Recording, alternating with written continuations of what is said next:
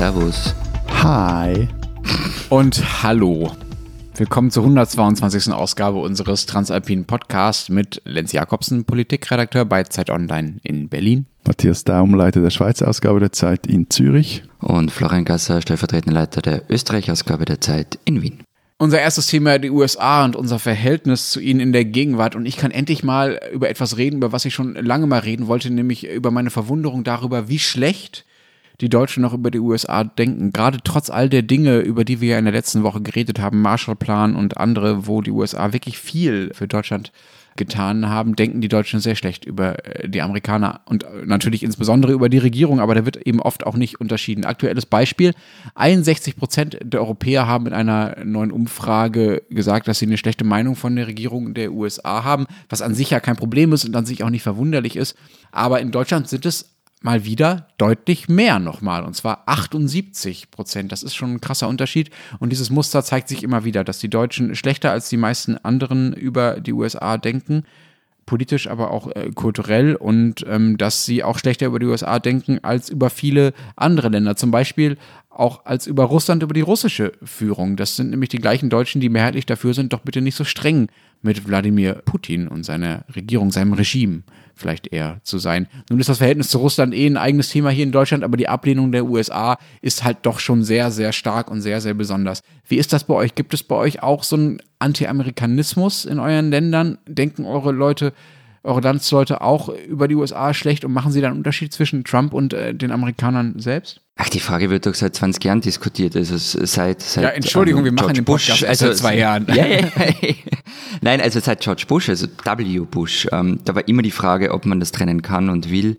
Also die Debatte ist nicht neu, sie ist halt jetzt noch virulenter, ähm, weil Trump halt gaga ist irgendwie. Ich habe dazu eine Umfrage von 2004 gefunden, da, da fanden gerade mal 13 Prozent die USA unter W. Bush Sample hier in der Schweiz. Also das äh, so ähnlich schlechte Umfragewerte wie in den USA. Aber ja, ich glaube, da gibt es einen Unterschied. Es wird dann schon unterschieden, sei es in Umfragen, aber vor allem auch in der persönlichen Haltung zu den USA und der amerikanischen Kultur etc. Unterscheiden sich denn da die politischen Lager bei euch? Sind eure Rechten, äh, die SVP, die FPÖ, sind das äh, Transatlantiker oder sind es eher USA-Hasser? Also es kommt ein wenig darauf an, wie weit du nach rechts gehst. Also Konservative, vor allem in der ÖVP, die, für die ist die Westbindung oder war die Westbindung immer ein ganz wichtiger Bestandteil der eigenen politischen Identität.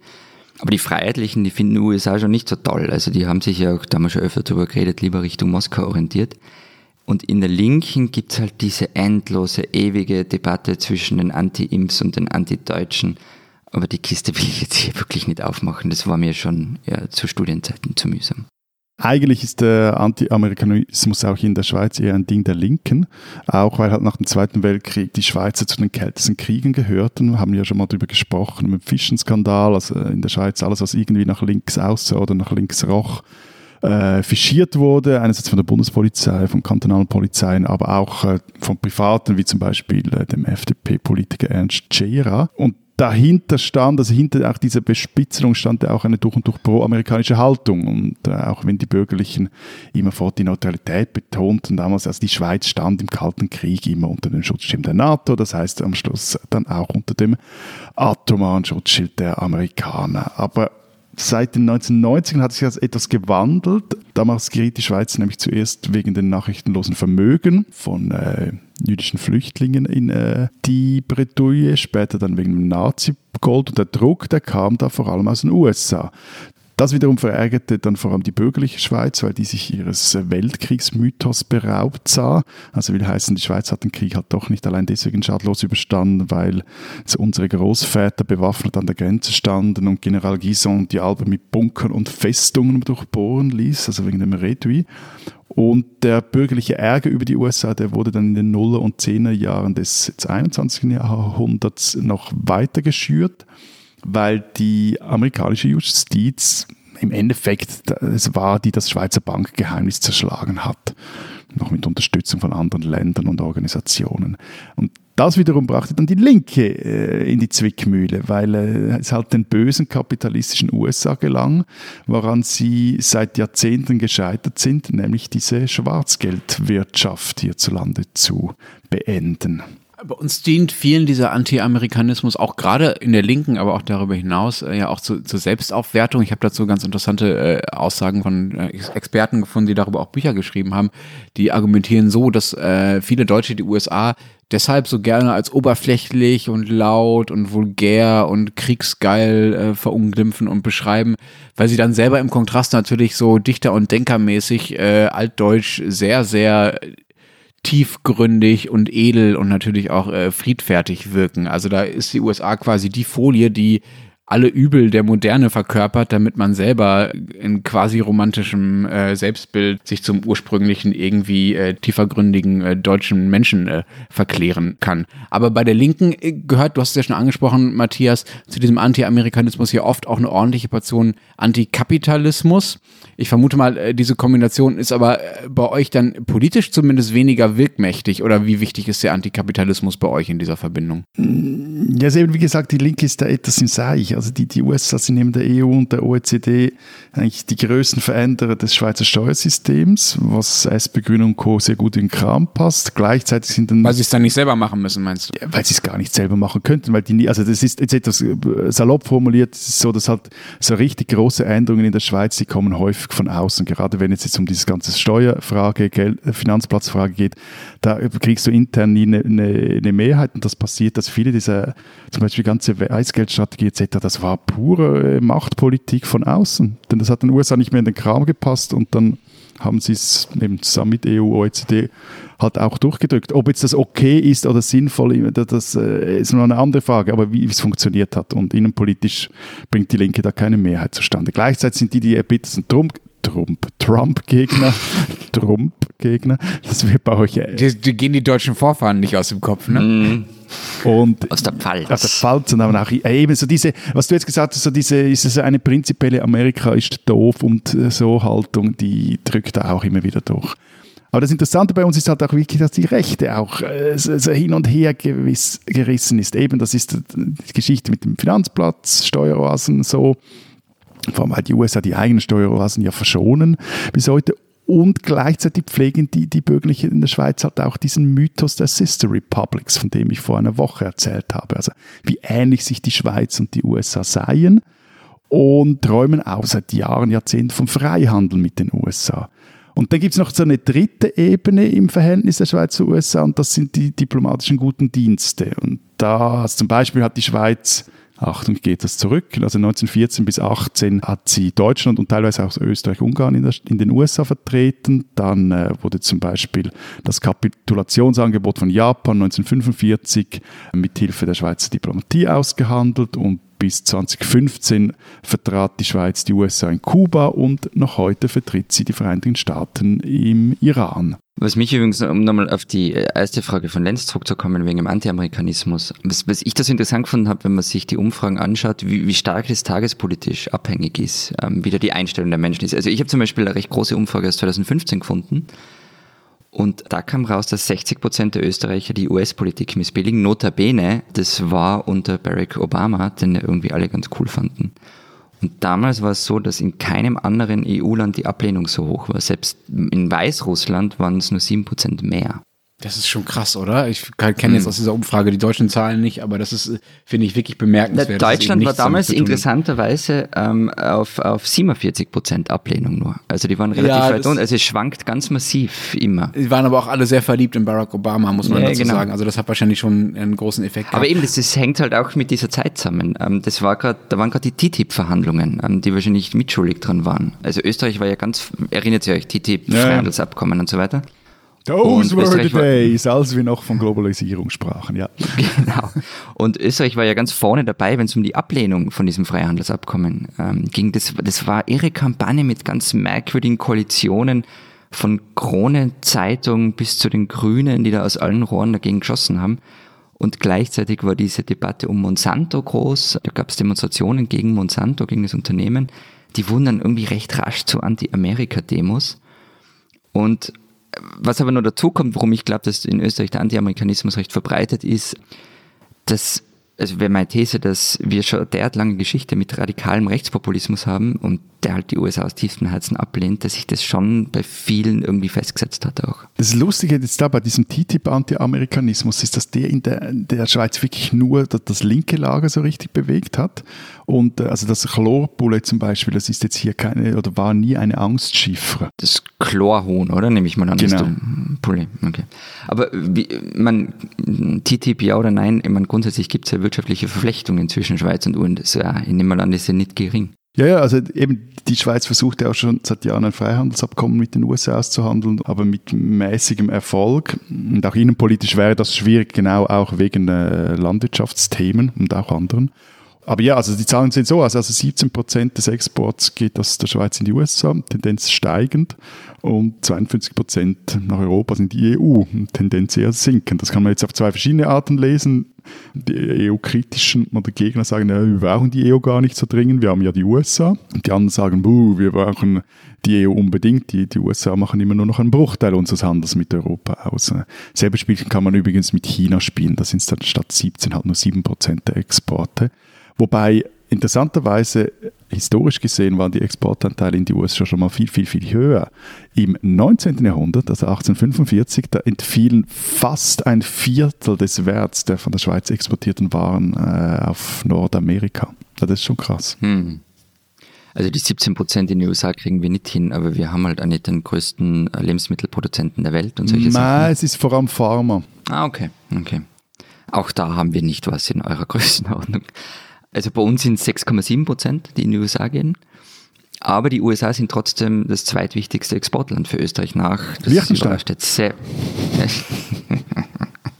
Deutschland, Deutschland. Aber das Interessante ist der Unterschied zwischen den beiden Märkten. Der ist nämlich ähnlich krass wahrscheinlich wie bei euch, Matthias. Also nach Deutschland exportierte Österreich im Jahr 2018 waren im Wert von 45 Milliarden Euro und in die USA 10 Milliarden. Also das sind Platz 1 und 2.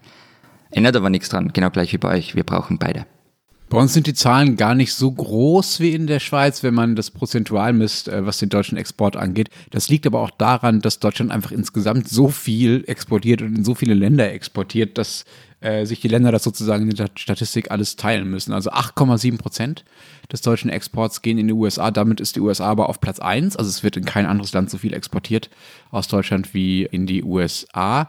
Und andersrum importieren wir aber immer weniger von dort, was zu einem riesigen äh, Handelsüberschuss führt. Also wir haben äh, jetzt im letzten Jahr, wir deutsche Wirtschaft, die deutsche Wirtschaft, hat im letzten Jahr, jetzt bin ich fast in so einem Schweizer Matthias-Duktus verfallen. Also die deutsche Wirtschaft hat im letzten Jahr 47 Waren. Sie merkt ihr, ich kann es gar nicht. Waren, 47 Gummibärchen.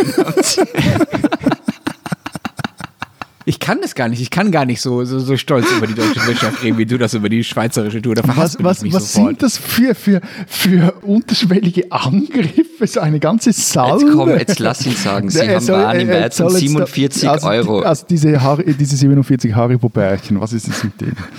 Also, wenn man gegeneinander rechnet, wie viel Waren die Deutschen in die USA exportiert haben und wie viel Waren die Amerikaner nach Deutschland exportiert haben, dann ergibt sich eine Differenz von 47 Milliarden Euro. Wir haben also für 47 Milliarden Euro mehr Waren in die USA geschickt, als wir aus den USA bekommen haben. Das ist das sogenannte Außenhandelsdefizit. Das hat dann Einflüsse auf Wechselkurse und äh, solche Geschichten und auf Wirtschaftsstärke von Volkswirtschaften.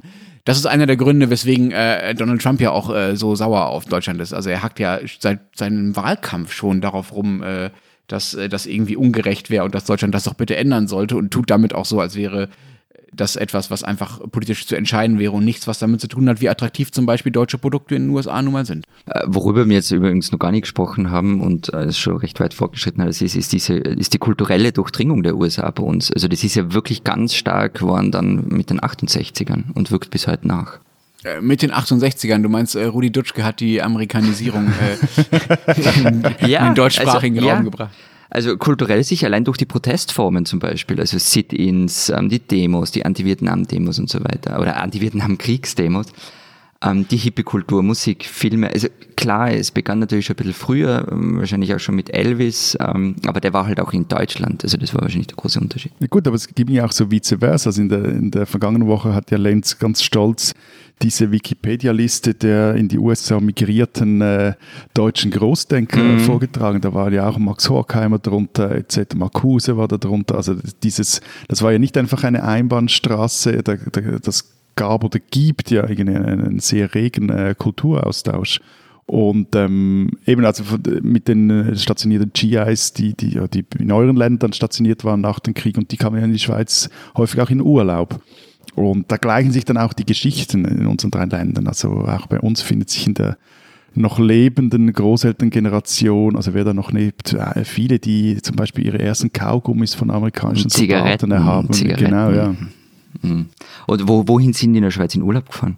Also ich, ich glaube, ich etwa überall hin, also Interlaken, Luzern, also so die, die, die großen, aber teilweise auch in, also in diverse Destinationen. Und das, das erfolgte da, also da gab es einen, einen, Deal zwischen den äh, amerikanischen Militärbehörden in Europa und der Schweiz, weil die Militärbehörden die Schweiz darum baten, dass äh, ihre Soldaten doch äh, nach dem Krieg in der Kriegs unversehrten. Schweiz äh, Urlaub machen konnten, was wiederum die Schweizer Touristiker äh, auszunutzen wussten und da mit auch Werbung macht, also dass da auch davon profitiert und, dass, und dieses Bild dieses Landes, das eben nicht vom Krieg zerstört äh, wurde, in die USA transportiert wurde. Da gibt es eine schöne Broschüre oder Buch, das unter anderem vom Du, sagt ihr euch, sagt euch das was? Dieses Kulturmagazin, der, der Gründer des Dus. Ja, ja, ja. Und dann auch Gottlieb Duttweiler, Gründer der Migro, die äh, mit äh, Werner Bischof, glaube ich, dem, dem großen Fotografen, die machten da so eine, eine Werbebroschüre äh, für US-amerikanische Armeetouristen eigentlich. Also okay, auf was ich eigentlich raus wollte, eben die kulturelle Durchdringung, Moment, wann jetzt begonnen Moment, hat. Florian, Ja. wenn der Matthias schon so äh, Schnurren erzählt, dann möchte ich bitte auch noch eine erzählen. Sie ist auch wirklich schön, ich verspreche es euch. Es geht auch nicht um Fußball, aber es geht um, jederzeit, jederzeit, jederzeit. es geht um Basketball. Kennt ihr, kennt ihr die Geschichte von Holger Geschwindner? Holger Geschwindner ist der Trainer von Dirk Nowitzki.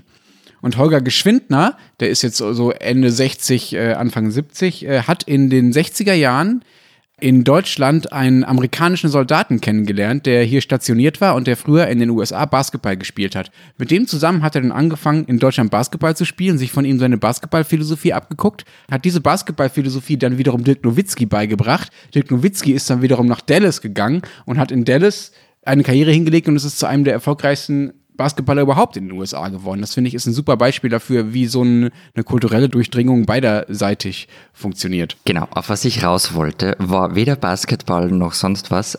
Ich wollte eigentlich auf diese, auf die Softpower raus. Also das, die, die große Stärke der USA, also eben die kulturelle Durchdringung und so weiter, ähm, wie sie der Politologe Joseph S. Nye mal beschrieben hat. Aber dieses Seminar, das halten wir, glaube ich, von anders ab. Aber, aber ne, ich muss trotzdem nochmals, aber jetzt wird es noch einmal Hard Power mäßig. Äh, Hard Power nicht, äh, aber ökonomisch zumindest eine großartige Geschichte loswerden, die, die eben nochmal zeigt, wie zwiespältig das Verhältnis der Schweiz zu den USA ist. Ich glaube, ich habe euch mal vom Hotz-Linder Agreement erzählt in irgendeiner Sendung.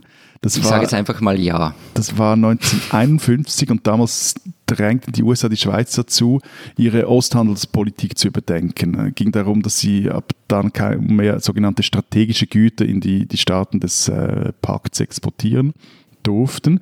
Und eigentlich war damit die neutrale Schweiz endgültig ein Teil der Westmächte. Und der Mann, der dieses Agreement aus Schweizer Sicht oder auf der Schweizer Seite verhandelte, das war Jean Hotz, ein Bauernsohn aus Nennikon bei Uster, Zürcher Oberland. Äh, Der war Direktor der Handelsabteilung des äh, Volkswirtschaftsdepartements und prägte die schweizerische Außenpolitik in der Zeit, also in den 30er Jahren, 40er Jahre, also eben so Zweite Weltkrieg und auch danach maßgeblich, was ihm auch sehr viel Ruhm und Ehre einbrachte. Jetzt klingt es aber doch wie ein Treppenwitz der Geschichte, dass dann ausgerechnet diesem Jean Hotz, also der ein Abkommen verhandelte und ihm sogar den Namen gab, mit dem die Schweiz de facto ihre Neutralität aufgab, dass dem bereits zehn Jahre vor seinem Tod ein Denkmal errichtet wurde. Also, mit, mit einem Denkmal für einen Lebenden ähm, kann ich auch aufwarten. Und zwar unser größter Exportschlag in die USA ist ja bekanntermaßen Arnold Schwarzenegger. Habt ihr eigentlich noch einen anderen Und- als der? Irgendeinen? Der ist so groß, der ist so groß. Und, ähm, und wir sind ja alle wahnsinnig stolz auf ihn. Und deshalb wurde in den 90ern ähm, das neu gebaute Fußballstadion in Graz nach ihm benannt. Das Arnold Schwarzenegger Stadion Graz-Liebenau. Lenz, du merkst was?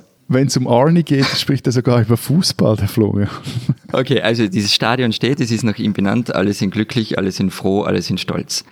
Ähm, doch dann ging halt Schwarzenegger in die Politik, wurde Gouverneur von Kalifornien und dort gibt's ja bekanntlich die Todesstrafe. 2005 hat er sich dann geweigert, das Gnadengesuch von Stanley Williams anzunehmen, Ähm, das ist ein Ganggründer, vierfacher Mörder, der im Gefängnis damit begonnen hat, Kinderbücher und Bücher gegen Rassismus, Gewalt und so weiter zu schreiben. Der war sogar mal für den Friedensnobelpreis nominiert. However, Williams wird hingerichtet und in Österreich, vor allem in der Steiermark, entbrennt eine riesige Debatte darüber, ob man jetzt das Stadion weiter dem Gouverneur benennen soll oder eben nicht. Und ja, so großer Streit, alle sind sich uneins, bis es einem zu nervig wurde, nämlich Schwarzenegger selbst. Und, und er hat dann der Stadt kurzhand das Recht entzogen, dieses Ding nach ihm zu benennen. Aber was er auch verboten hat, ist, dass die Stadt Graz mit ihm weiter in irgendeiner Form werben darf. Er hat dann sogar irgendwie eine Frist gesetzt zur Ultimatum. Also am Ende waren dann alle nicht mehr stolz, sondern beleidigt und das Stadion heißt heute ganz langweilig Merkur Arena. Also Merke baut keine Denkmäler für Lebende. Nur ganz kurz, das Ding heißt wie Merkel Arena?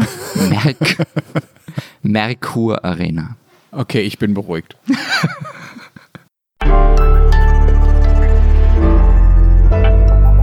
Diesen Österreicher sollten Sie kennen. Jaron Engelmeier ist ein durch und durch transalpiner Mann, geboren in Zürich, aufgewachsen in der Schweiz und ab 2008 Rabbiner bei der Synagogengemeinde in Köln, wo er auch versuchte, ein jüdisches Gymnasium zu gründen. Als das leider nicht klappte, weil nicht genug Geld zusammenkam, ging er mit seiner Familie nach Israel, damit seine Kinder dort auf eine jüdische Schule gehen können. Jetzt ist Engelmeier allerdings schon wieder weitergezogen und zwar nach Wien.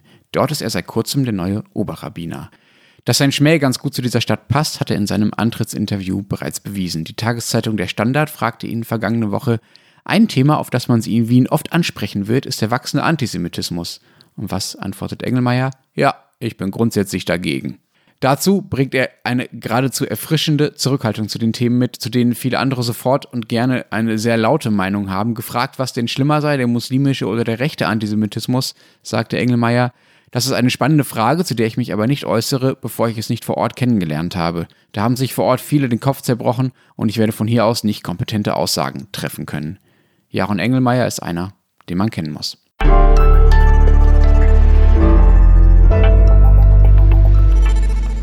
Unser zweites Thema. Wir sprechen hier seit ein paar Wochen schon über das Benehmen in unseren Ländern und wir haben noch gar nicht darüber gesprochen, wo wir dieses Benehmen eigentlich lernen, wo uns das beigebracht wird, wenn wir es denn überhaupt können. Und du, Florian, du hast äh, schon erzählt, dass Tanzschulen bei euch so eine Art Lehrmeister im Benehmen sind und äh, Tanzlehrer quasi den Knigge ersetzen. Mhm. Bist du auch mal in die Tanzschule gegangen? Hast du es da gelernt? Selbstverständlich. Ähm, während der Schulzeit, zwei Semester lang. Was ist das? Ein, ist jetzt das eine Tanzschule oder eine Militärakademie, wo man marschieren Ja, es lernt? ist, der Übergang ist fließend. Selbstverständlich. Ähm, ja, ja, während der Schulzeit, zwei Semester lang. Ich glaube, es waren zwei Semester, wenn ich mich recht erinnere. Äh, und was hast du da äh, gelernt? Äh, salutieren und äh, stramm stehen oder tanzen? Also ich war ja so mitteltalentiert ähm, und Also, ähm, was jetzt im Tanzen sowohl als auch. Und also ich habe halt diesen ganzen Standardschmus gelernt. Walzer, Fox, Cha-Cha-Cha, vereinfachte Form des Tango. Und, ja.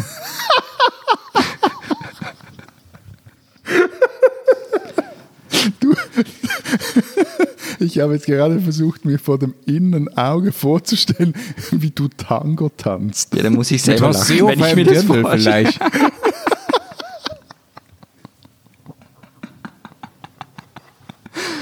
Oh Gott. Ja, Aber äh, tanzt du zumindest äh, das, äh, was du noch Nein, kannst? also äh, wirklich nicht. Also ich war wirklich total untalentiert. Ich habe das nicht gescheit können. Ich kann, kann wirklich einen Rhythmus halten. Ab und an zu Silvester tanzt man halt Walzer, weil um Mitternacht läuft immer der Donauwalzer im Radio. Aber das war es dann halt auch schon. Ich wollte eben gerade sagen, also an der Weihnachtsfeier in Hamburg der Zeit, da, da verweigerst du standhaft jeglichen Hüftschwung. Ja, also ich tanze gern mit dir mal Walzer dort, wenn du einen Dirndl anziehst. Bin nicht. Aber wieso, wenn du das alles so schrecklich findest, Florian, und äh, das auch nicht mehr brauchst und so weiter, Hm. wieso bist du denn dann überhaupt dahin gegangen in die Tanzschule? Genau, damals? also es gibt, es gibt eine ehrliche und eine ganz ehrliche Antwort drauf. Die ehrliche ist, also ich hatte irgendwie das Gefühl, dass es dazugehört. Also man lernt, also es ist irgendwie Teil von ich weiß nicht was. Und äh, wenn man dort hingeht, und das war ja der eigentliche Ausgangspunkt mit Knigge, also man lernt dort auch ähm, so bestimmte, was weiß ich, also es wird dann ähm, bestimmte Umgangsformen eingetrichtert. Das kann man jetzt gut oder schlecht finden, das ist einmal dahingestellt. Also wie verhält man sich auf bestimmten Anlässen, wie spricht man Menschen auf diesen Anlässen an, bla bla bla. Also der oberste Tanzlehrer der Nation, Thomas Schäfer-Ellmeier, der schreibt ja auch so Benimmbücher. Also die sind einfach nach wie vor Institution. Und ich bin mir nicht mehr ganz sicher, aber ich glaube schon so Viertel oder Drittel meiner Schulklasse ging in die Tanzschule. Was ist jetzt die ganz ehrliche Antwort? Das war jetzt also Naja, die, die, ich bin vernünftig 360. und will ein anständiges Mitglied der- oder ein ehrenwertes Mitglied der Gesellschaft Genau, werden. also das ist eine ehrliche Antwort, das war schon auch ein, auch ein Punkt. Die ganz ehrliche ist, wir waren drei 16-Jährige, natürlich sind wir dahin, um Mädchen kennenzulernen. und? Na, die waren alle, also die, die waren wirklich eins bei der Sache, ähm, wollten tanzen lernen ähm, und zwar richtig, also und ähm, die, es gab dann auch so Turniertänze und solche Sachen, an denen ich natürlich nicht teilgenommen habe. Ähm, aber sie waren null an uns interessiert. Zumindest nicht an uns drei, die wir dahin Darf ich mal eine Zwischenfrage stellen? Ja, natürlich. Also ich zumindest habe noch viele Fragen an dich, äh, Florian, diesbezüglich. ich glaube, Lenz, aber Lenz, also in, so in normalen Ländern wie unseren, da lernt man einfach ja den, den gesellschaftlichen Comment irgendwie zu Hause. Also da muss man jetzt nicht in eine Schule gehen und Benimmbücher lesen. Oder, Was oder? du hast, du hast äh, Walzerstunden daheim Nein, gehabt, das oder braucht wie? man ja auch nicht im Leben. Aber ich meine Ach so, irgendwie, ja, wo okay. gehört die Gabel hin? Äh, Schmatzt man am Na, die Gabel, das lernt man jetzt nicht in der Tanzschule. Also ich habe am, ich habe Walzertanzen gelernt am äh, Morgen meines Abi-Balls, weil ich dachte, da bräuchte ich das vielleicht und habe mir das von einer guten Freundin zeigen, zeigen lassen. Ich habe es nie benutzt, beim Abi-Ball nicht und seitdem auch nie wieder und äh, wo die Traurig, Gabel traurig. hingehört und so.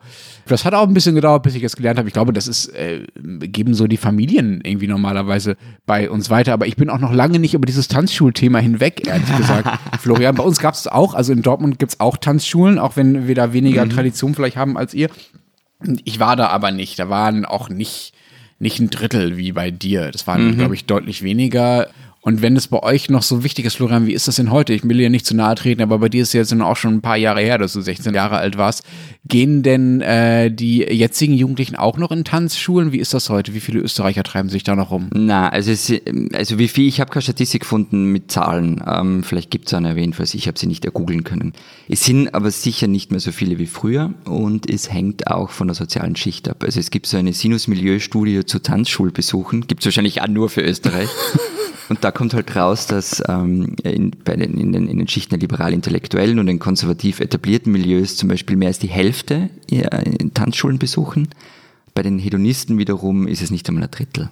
Und habt ihr dann, also für diejenigen, die es noch machen, habt ihr dann alle so kleine Opernbälle, so Wiener Opernball mäßig in euren Dörfern und äh, Städten? Gibt es dann so Mini-Auflagen davon? Mini-Auflagen von Opernball klingt gut und trifft es gar nicht immer so schlecht. Also ja, Bälle gehören dazu, absolut. Also vor allem Schulbälle, wenn du jünger bist. Also es gab Jahre, da war ich auf zehn Bällen im Frühjahr. Also das waren Och, eben alles diese... was? Ja, schon. Was? Also man ist einfach auf fast jeden Ball gegangen von jeder Schule, wenn sie nicht gerade gleichzeitig waren. Ach, man ist nicht nur auf den eigenen Schulball gegangen, sondern auf den, Nein. auf den Schulball von den anderen? Natürlich, klar. Aber das war dann, Entschuldigung, nein, nein, nein, das war dann so Ballball oder das war einfach eine Party, die man als Ball bezeichnet hat? Nein, nein, das war so Ball-Ball. Also mit allem... Also di, di, di, di, dim, dim, dim, so. ja, also, ja, im Großen und Ganzen ja. Aber warum bist du dahin? Ja. Du hast uns doch gerade erzählt, dass du äh, das gar nicht so gerne gemacht hast und so weiter und nicht tanzen kannst oder nicht willst. Ja, ey, und? Man kann ja trotzdem hingehen. Da gibt's ja Bar, das sind nette Leute. Man zieht sich fesch an. Ist doch schön. Oh, Du siehst uns sprachlos, Florian. ja, wirklich. Aber das finde ich wirklich interessant, weil das war einfach, also äh, in meiner Zeit, das war völlig normal, dass man auf diese Bälle geht. Also das war Teil unseres, unserer Freizeitgestaltung. Aber das heißt, ha- hattest du dann auch mehrere Anzüge, also so, so verschiedene Auftritte für die verschiedenen Bälle? Oder? Nein, ich habe, ich also hat es gegeben, Leute, die da wirklich so sich ähm, immer anders in Schale geworfen haben. Ich hatte genau einen. Aber also zu den Bällen dann, wenn man älter wird, also wenn man nicht mehr auf Schulbälle geht, ähm, die sind schon nach wie vor wichtig. Also äh, vor allem in Wien, den Opernball kennt ihr ja. Aber es gibt noch unzählige weitere. Also jede Universität hat einen Ball äh, und, und was weiß ich was alles. Also allein in Wien sollen es 450 Bälle sein, die jedes Jahr stattfinden. Und es geht bis hin zu einem tatsächlich sehr wichtigen Ball, aber wenn er nicht so klingt, den Kaffeesiederball. Also der Ball, der vom Club der Wiener Kaffeehausbesitzer veranstaltet wird, bis hin, und über den haben wir ja schon öfter geredet, zum Burschenschafterball. Aber eine Zwischenfrage, Florian. Ja. Woran liegt denn das? Tanzt ihr einfach so unglaublich gerne oder hilft es, seid ihr so steif, dass ihr einfach irgendwelche formalen Regeln braucht, wenn ihr euch trefft und dann nennt ihr es halt Ball? Oder also, was ist, was ist der Grund für diesen österreichischen Spleen mit den Bällen? Also ich würde es jetzt deiner Analyse überlassen. Ich habe die ganz gut Meine, gefunden. meine Unterstellung. Okay. ja. Aber sagt, wenn wir jetzt schon dabei sind, also nachher kann ich ja wirklich alles offenlegen. Habe ich schon mal erzählt, die Geschichte, wie ich Eröffnung getanzt habe bei einem Ball. Nein, aber Gibt es ein Video? Also, es war der Maturaball meiner Schule. Es war nicht mein eigener äh, Maturaball, sondern ein Jahr früher. Und wir haben uns da irgendwie bereit erklärt, Eröffnung zu tanzen, ich und ein Kumpel. Und irgendwer hatte sich da aber eingebildet, dass es eine barocke. Eröffnung braucht. Stopp. Moment, Moment, Moment. stopp. Du und ein Kumpel? danke, Lenz. Das verstehe ich nicht. Nein, also es werden, man wird ja in den Klassen wird gefragt, wer hat Lust, Eröffnung zu tanzen und dann melden sich halt Männer und Frauen und man geht dann dahin und wir haben uns in der Klasse zu zweit gesagt, komm, wir gehen da Eröffnung Okay, aber und es waren auch noch Frauen paar dabei. Also ihr habt keinen, Ja, rein, ja, ja. keinen rein männlichen Eröffnungstanz getanzt. Genau, okay. also sie haben deshalb, sie nehmen deshalb auch immer Schüler aus den unteren Klassen, weil sie meistens zu wenig Männer finden und deshalb einen Frauenüberschuss haben. Okay, also wir sind da also in Rokoko-Kostümen mit ähm, Rüschen, allem drum und dran und echt grenzwertigen Farbkombinationen aufmarschiert und haben zu Mozart getanzt. Und allein die Proben, also das, ich, ich kann mich nicht mehr erinnern, ich glaube, das waren zwei Wochen lang Proben dafür. Ähm, das war echt aufwendig und zeitintensiv.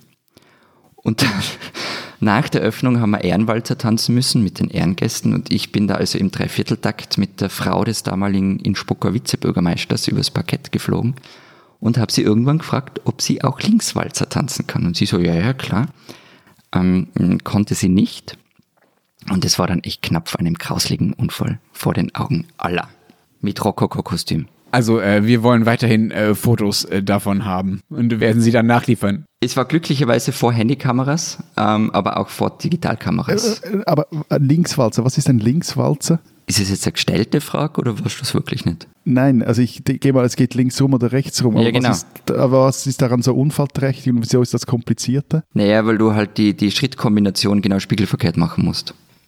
Und jetzt sollte man schon zwei, dreimal üben, bevor man es dann macht. Also ich sehe es schon kommen, wir, wir nehmen noch einen Walzerkurs beim Herrn Gasser irgendwann.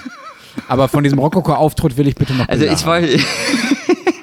Da, das wollte ich gerade sagen. Also ich will Bilder äh, und, und äh, also es ist ein Aufruf an unsere Innsbrucker Hörerinnen und Hörer, wenn Sie 1998 am der Schule von Kollege Gasser waren und Bilder oder Borg Straße. Danke, Bilder oder handgezeichnete Skizzen oder Video Super 8 Aufnahmen oder was auch immer. Wir nehmen alles analog und digital. Schicken Sie es an alpen.zeit.de oder an Matthias Daum, die Zeit, Büro Schweiz, Dreikönigstraße 7 in CH 8002 Zürich, Schweiz. Wir garantieren auch, dass Sie die Originale wieder unversehrt zurückerhalten. Können wir zum Schluss äh, noch, noch einmal zurückkommen zu der Ursprungsfrage, die wir hatten, äh, wo wir eigentlich äh, Manieren lernen. Ich wüsste nämlich, wie du ja schon gesagt hast, Matthias, gar nicht mehr, wo das heute so wäre. Und vielleicht ist das ja auch ähm, der Unterschied zu Österreich, wo es das ja offenbar mit den Tanzschulen noch so eine Art Institution für gibt. Weil früher gab es hier schon sowas, ne? bei euch wahrscheinlich auch höhere Mädchenschulen und andere Einrichtungen, die äh, einem das äh, beigebracht haben. Also die Mädchen vor allem, aber es gab ja auch äh, Internate für Jungs, die eine ähnliche Funktion hatten oder Privatlehrer und die Bälle, die dann die Initiation in die Gesellschaft waren. Aber mittlerweile ist das ja alles weg, zumindest in Deutschland, und ist auf eine gewisse Art einfach privatisiert worden. Das soll heißen, die Familien müssen das halt machen und müssen einem beibringen, wo die Gabeln hingehören. Großeltern zum Beispiel. Oder man muss dafür halt extra zahlen. Ne? Also es gibt Kurse, die man buchen kann. Firmen können ihren Angestellten und Managern mit externen Trainern beibringen, wie sie sich bitte in welchen Ländern an welche Manieren zu halten haben. Und ich habe noch die Geschichte einer Essener Realschule gefunden. Irgendwie habe ich es mit Essen bei diesem Thema, wo sich eine AG freiwillig zusammengefunden hat, um sich selbst gutes Benehmen beizubringen. Und dann gibt es halt noch deutschland.de. Bevor du uns erklärst, was deutschland.de ist, also wir hatten ja zum Beispiel auch noch Hauswirtschaftsschule. Ja, bei uns auch. Und klar. zwar die sogenannte Rüebli. äh, Ja, das gab's da- bei uns. da- Meine Oma und- war dort Lehrerin. Ja, und also das war vielleicht, wenn ich mir jetzt so überlege, das war vielleicht so der, der, der Ort, da waren wir drei Wochen, war es glaube ich in Beatenberg oberhalb vom Thunersee kaserniert, über das, über das Wochenende durften dann wieder nach Hause und haben da einfach unter der Woche gekocht und gehaust. Also das gab's aber, also das war, so, das ist was anderes. Also das war keine normale Schule. Ihr seid da irgendwie Nee, hin nee. und Das, und wir waren so einer der letzten Jahrgänge, also wir hatten das einerseits in der Sekundarschule ganz normal, einfach Kochunterricht Mhm. und so, und dann aber gab es früher so diese Rüebli-RS. Ich weiß gar nicht, ob es sie noch gibt, aber damals waren wir einer der letzten Jahrgänge, die das noch hatten. Das waren zwei oder drei Wochen und es war super. Es war eigentlich Klassenlager mit Beschäftigungsprogramm tagsüber. Und da haben wir wirklich also gelernt, wie eben kochen und äh, Betten etc., bügeln und was mir aber geblieben ist, dass man Joghurt, also mir ist eigentlich nur das Gaga-Zeug geblieben, dass man Joghurt nur bei Vollmond äh, machen soll und das Aromat kennt ihr Aromat? So eine Gewürzmischung, ganz, ganz böse für den, den Darm und die Verdauung. Joghurt nur bei Vollmond klingt jetzt für mich ein bisschen esoterisch, aber. Es, äh, eben, wie gesagt, es, äh, sehr an zu viel, sonst ist nicht hängen geblieben und ich glaube auch nicht dran. Aber all das ist interessant, ne? All das, was du jetzt beschrieben hast, gibt es bei uns nicht. Also weniger in der, weder in der Sekundarschule normal kochen lernen, was du jetzt so nebenbei erwähnt hast, noch äh, diese Hauswirtschaftsausflugskurse, äh, von denen du erzählt hast. Bei uns gab es halt Hauswirtschaftsschulen, vor allen Dingen früher, wo halt äh, vor allen Dingen Frauen, die in der, äh, deren Job es werden sollte, eine Hauswirtschaft zu führen, äh, das äh, gelernt haben, ganz normal im Unterricht. Aber ich zum Beispiel habe nie was damit zu tun gehabt. Und das Allercoolste dort war so eine Maschine, ich weiß nicht, wie man diesen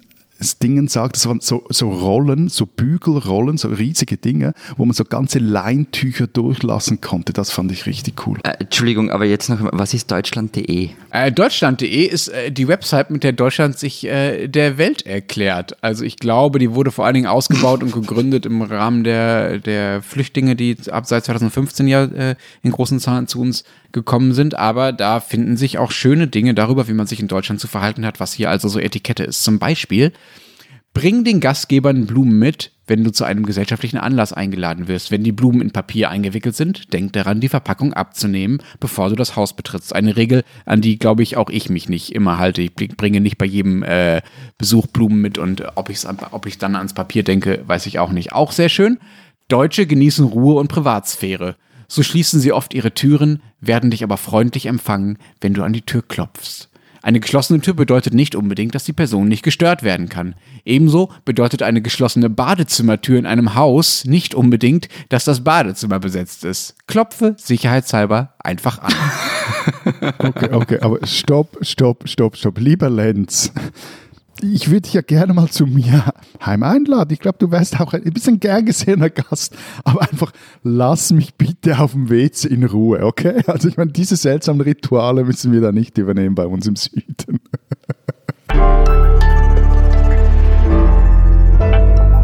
Die spinnen, die Deutschen. Lance, Ja. ich würde wahnsinnig gern über eure 1,3 Millionen Irren reden. Also erstens, es waren keine 1,3 Millionen, du fällst auch auf jede bequeme Propagandalüge rein, sondern es waren nur 20.000 oder vielleicht ein paar mehr. Und zweitens, hat da nicht schon jeder was dazu gesagt? Ja, also äh, mag sein, dass äh, wirklich schon jeder seine Meinung dazu abgeben, aber, aber du kommst mir nicht so leicht davon, weil jetzt ausnahmsweise, ich bin ja mal nicht die Österreicher, sondern ihr, und du willst natürlich nicht drüber reden, aber ehrlich gesagt, es tut mir trotzdem, weil so leicht kommst du da nicht weg. Äh, na gut. Also nur zur Erklärung, falls es noch irgendjemanden gibt, der noch nicht weiß, worum es gerade geht. Am Sonntag haben in Berlin ähm, völlig irre, also 1,3 Millionen völlig irre. Nein, ähm, irgendwie 20.000. Gegen, gegen Corona und Masken und ich weiß eigentlich gar nicht so genau gegen oder für was demonstriert ist, war jedenfalls völlig crazy. Ja, ich äh, kenne das ja leider schon aus Stuttgart. Äh, da haben wir damals auch lange drüber gesprochen. Das hat hier in Deutschland mittlerweile zumindest schon ein paar Monate äh, Tradition, der Irrsinn. Ja, ja, das ist jetzt aber Whataboutism, indem du da gleich von Berlin auf Stuttgart gehst. Jetzt ist es nämlich in deiner Hut. Und die haben mich tatsächlich im Bus quasi angespuckt, ja. Die standen hinter mir mit ihren Schildern und haben, haben gegrölt und sich gefreut und über die Medien gepöbelt und über die Politik und gegen Corona und äh, haben dabei so lustig ihre, ähm, ihre Bazillen verteilt. Ich hoffe, es waren keine Viren dabei. Hm, und das nächste Mal gehen sie irgendwie für die Erde als Scheibe auf die Straße. Jedenfalls, du bist der armes Hauscherle, tut mir leid äh, für dein Erlebnis im Bus, aber machen wir es kurz. Also, liebe Deutsche, ihr habt's echt an an der Klatsche.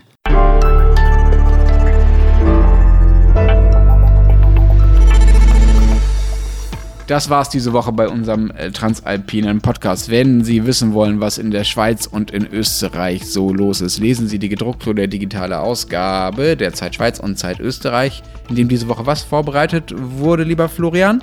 Bei uns steht diese Woche ein Porträt über Peter Pichler, einem Kulturhistoriker in Graz, der sich mit Heavy Metal Kultur beschäftigt, ähm, sozusagen als Alternativprogramm äh, für das Wacken Open Air, das dieses Jahr ja leider nur, naja, nicht so stattfinden kann wie sonst. Und während die Kollegen in Österreich die Musiktheorie liefern, liefern wir die Musikpraxis. Und zwar haben wir ein großes Interview im Blatt mit äh, Stefan Eicher, der Mitte August seinen 60. Geburtstag feiert und bei uns erzählt, wie er eigentlich zu dem wurde, der er heute ist. Und wenn Sie wissen wollen, was in Deutschland sonst so los ist, lesen Sie den Rest der gedruckten Zeit oder Zeit online. Wir hören uns nächste Woche wieder. Bis dahin sagen wir. Vielen Dank. Adieu. Bye, bye.